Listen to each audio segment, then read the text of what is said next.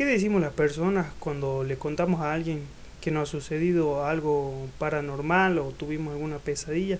¿Qué le decimos? Le decimos me cagué de miedo, este podcast donde podrás contar tus experiencias paranormales vividas desde una forma diferente, divertida, donde nos podamos reír, divertir y pasar un buen momento en este querible podcast de Me cagué de miedo.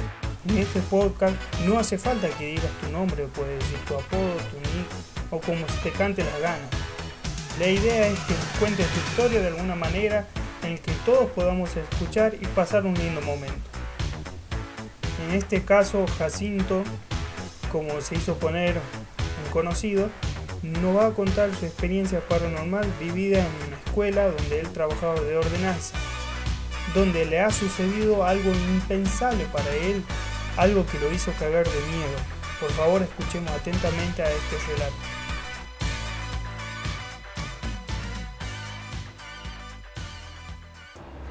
Bueno, acá estamos con Jacinto que nos va a contar alguna experiencia paranormal que ha sufrido en esta semana pasada.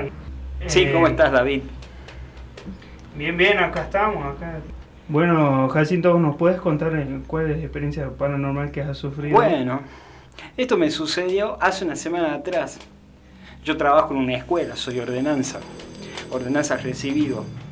Cinco estrellas, título, todo lo que, te todo lo que pueda tener una ordenanza profesional.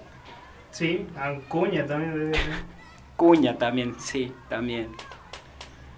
Bueno, estaba en- haciendo mis, este, mis sesiones.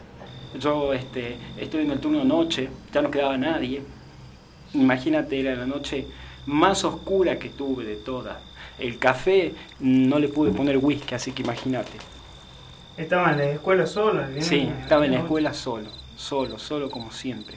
Porque encima es una poronga, si te pudieras imaginar lo que es esa escuela. Me dejan solo todo el tiempo. Parece que la ordenanza este, eh, siempre tiene que estar solo.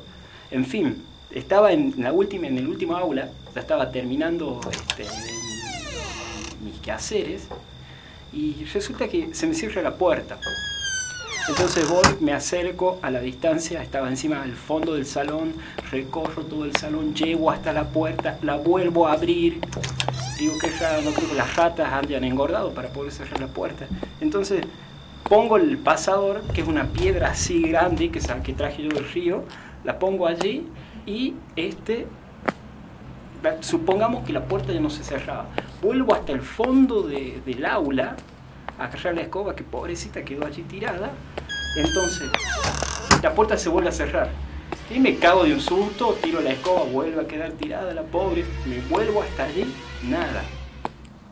Bueno, vuelve el mismo procedimiento, pongo la puerta, me fijo que las ratas no estén, da igual ya las había alimentado, no tienen por qué andar este, jodiendo, ¿viste? Me cagaron todo el aula, así que ya la terminaba de limpiar, digo, no, esto es muy absurdo lo que está pasando. Y Vuelvo sí, con el tipo de pasador ese con la piedra. Y sí, imagínate. ¿Quién va a pensar que se va a mover solo? Y sí, me costó traerla de río, así que imagínate lo grande y potente que es esa piedra. Bueno, me vuelve a suceder el mismo hecho. Nada más que esta vez voy, abro la puerta y ahí estaba el hijo de puta. Era una, como una sábana flotando. Le faltaban esos recortes de carita y boca. Estaba ahí el fantasma. Eh, no, no tenía pie, estaba flotando. No, no, estaba así. flotando, era como una cortina suspendida en el aire. Y le digo, la concha de la lora, ¿qué haces la puta que te parió? Ah, lo fuiste a enfrentar de una, sí. Sí, le digo, ¿qué, Claro, ¿qué haces a esta hora? Ya, ya no tendrías que estar, está cerrada la escuela. Se desaparece. Y digo, la puta madre, digo, ¿dónde se fue? Le están robando en la escuela, no, no, no, no sabe qué hacer, tenía un cagazo. Quiero ya, quiero llamar a la, a la, a la pol- a la policía, a, quien pueda venir, y me acuerdo que no tengo teléfono celular, así que bueno, fui, agarré la escoba y estaba con la escoba temblando en el fondo del aula, así, esperando a que se aparezca este hijo de puta. ¿Y te quedaste con la duda ahí o volvió después del rato? el No, ¿qué, sí, ¿qué pasó? Termino de barrer porque, bueno, digo, ya no se va a aparecer más, ya se fue, ya me cago de un susto. ¿Qué otro propósito puede tener un fantasma esa hora en la escuela, en la nocturna, a las 12 de la noche? Rompe las bolas. Sí, encima dormir, en, ¿no? en una pública. ¿Qué puede pasar? Si no son las ratas, si no el fantasma, o la directora que no te paga, no sé qué mierda puede ser, ¿me entendés? Entonces voy y se me vuelve a aparecer, cuando ya me estaba yendo del aula, abro la puerta ya, sí, quiero decir, cierro la puerta ya para irme y se me vuelve a aparecer dentro del aula. Y la abro a la puerta nuevamente y digo, la concha de la lora, ¿qué pasa? Le hubiera tirado con el trapo de piso, qué sé yo. Imagínate, sí, lo hice, un vikingo era, le tiré así como una lanza y lo traspasa. Entonces, viste, ya no encontraba forma. Y te cagaste miedo cuando viste el fantasma, pero a pesar de eso lo, lo quisiste enfrentar ahí tirando. Imagínate, yo digo, ¿qué mierda hace esa cortina suspendida ahí si no tenemos cortina? Entonces digo, no, no, no supe más qué hacer con el problema. Hice el descargo, la denuncia, pero imagínate, se me cagan de risa como siempre. Y después de eso, ¿intentaste dormir, supongo?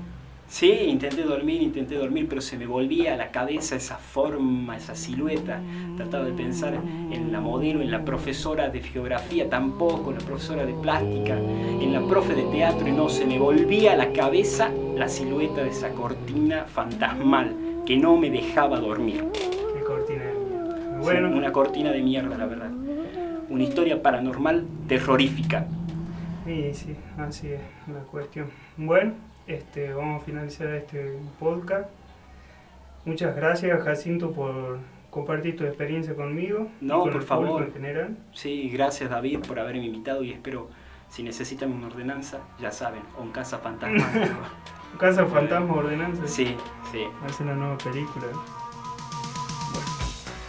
bueno, buenas noches, muchas gracias.